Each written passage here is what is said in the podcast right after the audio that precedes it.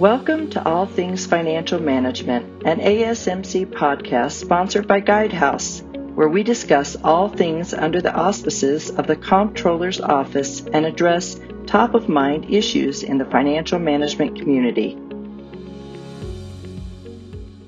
Good morning. My name is Tom Rhodes. I'm a partner with Guidehouse, where I work with clients across the DoD and other government agencies to transform and optimize their financial management functions. I'll be your host for today's podcast. For those of you who may be new to this podcast series, let me take just a moment to provide some background on the American Society of Military Comptrollers.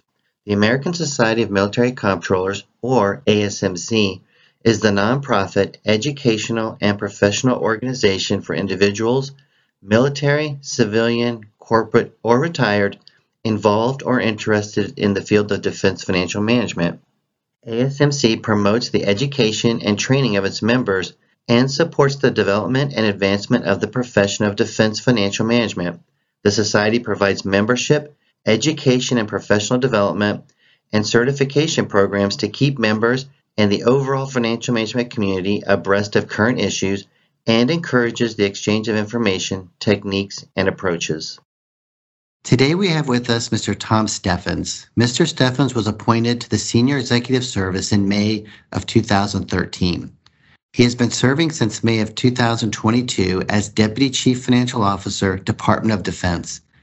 Most recently, he served as the Chief Financial Officer for the U.S. Army Corps of Engineers. Prior to that, he was the Director of Accountability and Audit Readiness, Office of the Assistant Secretary of the Army Financial Management Comptroller. There, he led preparations for the first Army wide audit of financial statements by an independent public accountant. He also served over 27 years as an officer in the United States Army Finance Corps, serving at every leadership level through battalion commander. He earned his bachelor's degree in accounting from St. Peter's University in 1985. He received his MBA as a graduate of the Defense Comptrollership Program, then the Army Comptrollership Program at Syracuse University in 1993, and an MS in National Security Strategic Studies from the Naval War College in 2007. Thank you, team. I really, I really appreciate the opportunity, and particularly, I know the, this podcast. I've seen some before, and they have a, a, lot of reach. And hey, if they can help the financial management community at large, and that's great. So I, I really appreciate you doing these and hosting a number of people because I think it, it has a lot of benefit to our community. Thank you, Mr. Steffens. We usually like to start by asking about your background and specifically what brought you to your current position as the Deputy Chief Financial Officer for the Office of the Undersecretary of Defense Comptroller. In other words, Mr. Steffens, can you share with us your story? Absolutely. So, just to put in context, you know, I've been here about seven months now in, as the DCFO for the department, but my career goes back uh, almost 38 years. I was a accounting major in college. Never thought that coming out of a small commuter college in Jersey City, New Jersey, that I'd wind up being here. But I have the Army to thank primarily for that. And I was a finance officer, commissioned officer for for about 27 years in the Army and did everything from being a disbursing officer to worked in budget, worked in a little bit in programming, and some accounting as well. And I, was, and I had so variety of positions working for a variety of places, ranging from the 101st Airborne Division to special operations to as comptroller for U.S. EUCOM. Of course, I finished out at the Pentagon in a budget position, but I had a unique opportunity. I actually taught economics for a year at the National Defense University at the Eisenhower School, but had an opportunity to start my civilian career with the Army uh, a little over 10 years ago and started out working financial improvement and audit readiness is what we called it back then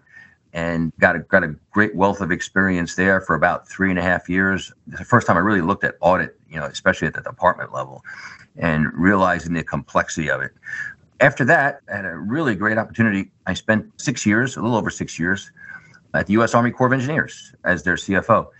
And I tell folks to really see kind of what right looked like, and it was enormously beneficial for me in terms of the synchronization of the system, the processes, and then, of course, the USACE Finance Center, all in a great unity of effort there. And as you all know, has been able to produce uh, clean audit opinions now for, I believe it's 14 consecutive years. You know, I had the luxury of being there, like I for six of those years, and really getting mentored by some professionals there at USACE and, and preparing me, you know, from where I am now here at, at OSD. So uh, I'm really grateful to be here. It is a, a lot different than being at the Corps of Engineers, and I developed an enormous respect for the complexity of the effort to get a clean audit opinion here, and also just a, a, great respect for the team members that I have, and many of them, which I've known for many years, that are currently working this at the service component level as well as the defense agencies, and here on the OSD staff as well. So it was a you know a lot of years of experience to get here, but I will tell you, and, and it's something for everybody else, is that you, you never stop learning, and this has been the last uh, seven months here has been you know enormous orientation for me going forward. So I hope in 23 I can pay back more here in terms of leading us to increased success. Well, thank you for sharing that, Mr. Steffens. And speaking of 23, you just wrapped up the fifth full financial statement audit. What were some of the highlights of the 22 audit, and what are some of the focus areas that you see coming in 23? Yeah, so the, the 22 audit, I would say the, the results were fairly stable from the previous year. You'll see that we did not have any new clean opinions from the multiple standalone audits that we produced. We still have nine clean opinions that we obtained from organizations such as the Military Retirement Fund, of course, the Army Corps of Engineers, as I mentioned earlier, DISA Working Capital Fund, Defense Commissary Agency, and the like. We're still really trying to put a lot of focus on some of our bigger entities right now as we go into 23 and 24. One of the things that I think I consider a success, although it's kind of in the midpoint here, so it's an in progress, is the, the Marine Corps. Not only because they're going into standalone audit, which we gave a two-year time frame for, but they migrated to uh, a DAI financial system. And they did so in a very rapid amount of time and just sat through a little bit of an AAR with the Marine Corps yesterday on on how they did, what do we have to do to get better for next year. And although it doesn't show up as a check mark or a green light, I think the Marine Corps is making an enormous amount of progress. But aside from the actual entities getting clean opinions, which really was relatively unchanged, we did close a few material weaknesses, oversight and monitoring of internal controls for the Air Force Working Capital Fund, Defense Health Program closed their general equipment material weakness, and an NSA closed one for financial reporting. Another one I, I want to highlight too, because a lot of these are, are going to be lessons learned and best practices for others going forward. But the Navy General Fund downgraded their material weakness on the environmental and disposal liabilities to a significant deficiency. And I think that reflects a lot of hard work on the part of the Navy. And I think we've got some lessons learned from that. So I also point out there were a couple areas where I know significant progress has been made. And for example, the Air Force with their fund balance with Treasury reconciliation didn't quite get that material weakness downgraded, but they've made significant progress. And I'm very optimistic that they'll have success here in 23. We are ambitious about 23 going forward on the number of material weaknesses that we can downgrade. So we're probably setting that goal up in the 20s range, you know, and you'll say, wow, you only had three this year. I said, well, you were, we're shooting high but I think that's something you got to do. You got to set some lofty goals here in order to motivate our teams to get there. And so I'm excited about 23. I think we continually learn, and this is the biggest benefit I think from the audit in 22 is just the takeaways that we have from the IPAs, you know, and from some of our trading partners, and just working together closely and continue to look at techniques and procedures that we can to move the needle. So again, excited about 23. Thank you, Mr. Steffens. And with the complexity and the size and scale of the Department of Defense, those closures of those NFRs is great progress. And so, congratulations for that and looking forward to fiscal year 23. The DoD just recently released its financial management strategy in fiscal year 22. How does the FM strategy complement the DoD audit efforts? First off, let me say I applaud Honorable Cord, Honorable Miller for releasing the financial management strategy this year. I was still at the Corps of Engineers when it came out, but I thought it was a document long overdue and very helpful supporting our audit initiatives. It's very complementary. I'd highlight really of the five goals, I'll just take a look at three of them here that are for sure, as I mentioned, complementary. The first goal is to cultivate a skilled and inspired FM workforce. We absolutely have to have that in order to you know, achieve and what I call is integrity in our financial reporting. I know we all talk to about it as the audit, but the audit's the byproduct. Okay. The goal here is integrity in, in our financial reporting. And you can't have that unless you have trained, professionally competent personnel. I think if the FM certification program is vitally important to do that. It's also just to make sure that we have environment in place and workplace policies that support and attract the best people, whether they're coming out of college or whether we can get them from other organizations within the federal government or we get them from industry. So I have examples here in the last even eight months where we've done all of the above. And so that trained and ready workforce is foundational. The other two goals I'd like to focus on first is the, the simplifies and optimize our end-to-end business environment. You know, you hear all about that we need new ERPs and automated solutions in order for us to achieve auditability. But if you don't have a well defined, mapped end to end business process prior to that, it's like trying to build a house without a blueprint. And we have got to come to terms on that in developing that in some cases too, with an ERP that comes out. And some of these ERPs, if COTS products, there's limitations to them where in some cases the business process may have to be adopted, but we have to come to terms with that early on when we're adopting these systems. And so that well defined business process is essential. The third of the five goals that I mentioned too, and this one's kind of emerging in it, but it's becoming more vitally important, and that's the empower data driven, fiscally informed decision making. We have, and I think all you'll agree, over the last several years, an emergence of tools that help us better optimize data. I'll say exploit data to the benefit of not only the audit, but just for measuring financial performance overall. Advana has taken center stage here. And I think we are just at the tip of the iceberg in being able to capitalize on Advana and what it can do for us. So I think, again, the strategy was long overdue. I think it complements the audit immensely, but more importantly, it complements the overall success of our financial operations and our financial reporting integrity. Thank you, Mr. Steffens. And wanted to see if we could change direction just a little bit now and talk about leadership. Leadership is important in any role, but especially in DoD financial management. Can you share with us about your leadership philosophy and how you share that philosophy with your team? Sure, absolutely. I do feel it's essentially important. Leadership, it really complements that first strategic goal about cultivating a skilled and inspired workforce because leadership is a complement to that.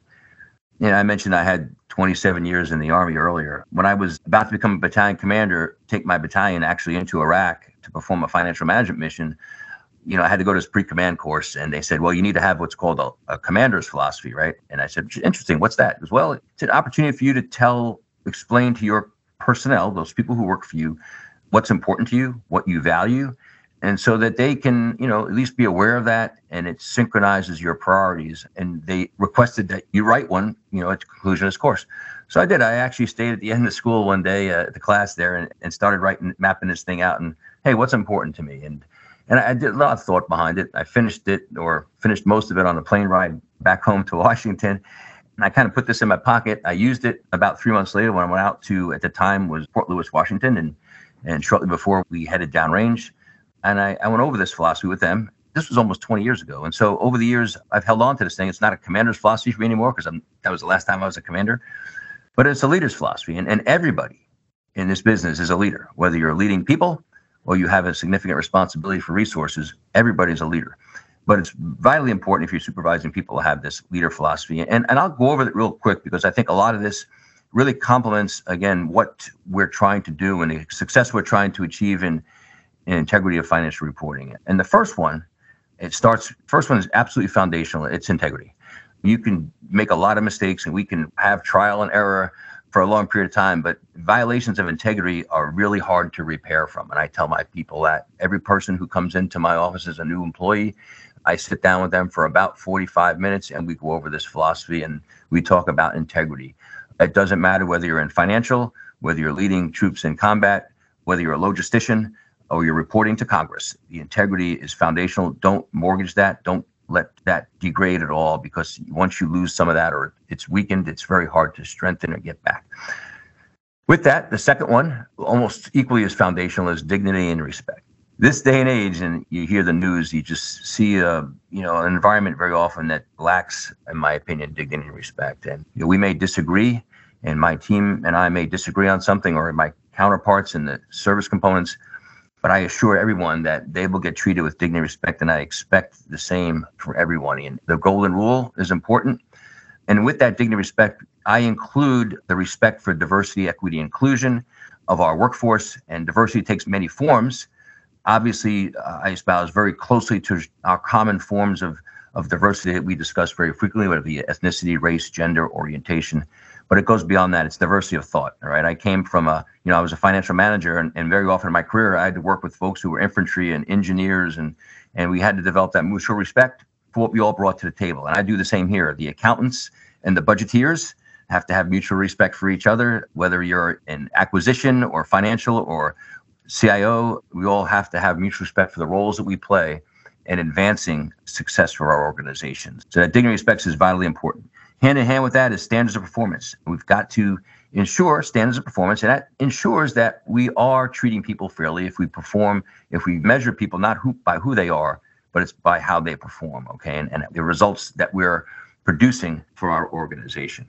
I go into a lot of discussion about communication, the fourth one, in terms of you know this day and age, with all these tools that we have of communicating, whether it's IM or Teams or that's when I came in the army. We didn't even have email at that time; it didn't exist, right? So we've come such a long way, but we still can't communicate. Why? It's not a communication problem; it's a listening problem. So I teach folks, please, please focus on listening, hearing what the other person has to say, vitally important.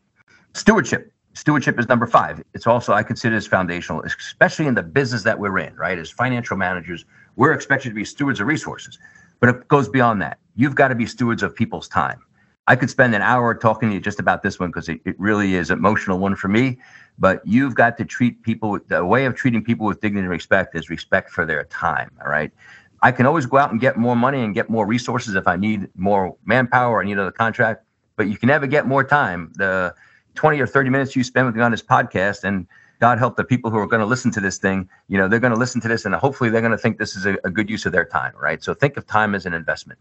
The last two I talk about are got to be focused on working and developing your team. And I think you got to maybe I can talk about this at the very end here, but very important. You have to do that. You have to. That's part of that leadership, developing your team. And then finally, you got to have a, sense of balance in here, and you got to enjoy what you're doing. You got to have fun. And I can tell you, I have fun every day coming in here. Some days are more challenging than others, but this task is challenging. But I always try to approach this thing every day with a little bit of a sense of humor in everything that we do. And that's important not only for me, but for the people who work for me too. So it creates that environment where we're relaxed and we enjoy coming to work every day. Thanks for sharing that with us, Mr. Steffens. And I could see a book in your future. Those are really great principles and philosophies around leadership. And I think you're right. You know, when we come to work and we're solving complex problems with passionate people, it makes a great work environment. And if we enjoy it, we never really work a day in our lives. So thank you for sharing that. Yeah. We like to wrap up each episode with some advice for early careers that are listening. So knowing what you know now, what advice would you share with those who are just starting out their careers? Thanks for the chance to answer this one because I, I do think about this often too. Because I, from a selfish perspective, how do we recruit and retain quality folks and develop them? I tell folks a couple of things. When you come on board to an organization, all right, obviously respect for the, the organization and the hierarchy and everything that goes with that. But at the same time, ask questions. Don't be afraid to ask questions. And particularly with your immediate supervisor, if something's being done, ask why. Two reasons. Sometimes some generations have a hard time with this, but I think it's vitally important. Ask why. Two reasons. One, we might not have it right as the person who's putting out this policy or something. And number two, it's for clarification to make sure we're on the same sheet of music. Don't be afraid to ask questions on what we're doing. Now, I will tell you that I entertain discussion on a number of topics and we can question and we can challenge, and that's healthy. But I have this mug in my office and it's got two sides to it, right? So the one side says, Great idea, right? Because we want to continue that innovation, thought, and questioning. But there comes a point in time where we've got to reach a decision. So the other side of the mug says shut up and color all right and maybe that's too strong a term but there is a balance between that is once we do deliberate and we have a very healthy discussion then we all got to be supportive and move forward so i think that's important about the asking the questions the second thing you know because a lot of people ask me go what professional development opportunities can i do and they think of that in many terms as going to a long-term training or institutional training, I say, hey, the first thing you got to do, I say, is raise your hand. Raise your hand, meaning that you could have a supervisor who's going out on maybe on maternity leave or they're they got to take a leave of absence for some reason, or they're going to be TDY by themselves for an extended period of time. Offer to fill in, offer to be available and say, I can do this in an acting role. Uh, if there's a committee that's getting together, an, an integrated process team for a particular function that we have to get after, volunteer to be a part of that team, be the rep for your organization because you'll learn from each other. When you fill in that supervisor position, you're going to learn the job. So that's the best form of professional development that you can get. So I'd say raise your hand and get out of your comfort zone. Take assignments. A lot of people say, well, hey, I was a military guy, you know, and, and that's why you got these opportunities. I said, well, maybe that may be true to some degree because I was, over many years, I was forced to go some places, right? I got a piece of paper and said, go. So sometimes you got to create those opportunities. If a position comes open and maybe that requires a geographical relocation, Think about it. and do it. Get out of your comfort zone. All right. If you really want to advance, you got to uh, take advantage of these enriching opportunities. And then I think that overall, just be frank with your leadership, but what your goals are. One thing I try to do, I sit down with my folks each year during their birthday month, and we just have it. We have a half hour chat. We talk about anything you want, but the one question I try to ask folks is, where do you want to be five years from now? And have a plan, right? And then discuss that with your supervisor because they can help you provide a roadmap to some of those things that you need to do to get to the next level. So anyway, those are a few things I would offer to the folks that are coming on board is uh, don't be afraid to ask questions, raise your hand, volunteer, and have a frank discussion with your immediate supervisor on what your goals and aspirations are. Great. Those are great feedback, Mr. Steffens. And I know how busy you are. Just want to thank you for your time today. Thank you. I really appreciate the opportunity. Again, I, I, value these, what you're doing, not only, you know, obviously for all topics, audit, budget, and I know you have a real plethora of personnel who participate in these. And so I, I applaud the effort. Thank you, Mr. Steffens. Thank you for tuning in to All Things Financial Management, an ASMC podcast series sponsored by Guidehouse. You can find all our episodes on ASMC's Engage platform and at our website, guidehouse.com, All Things Financial Management.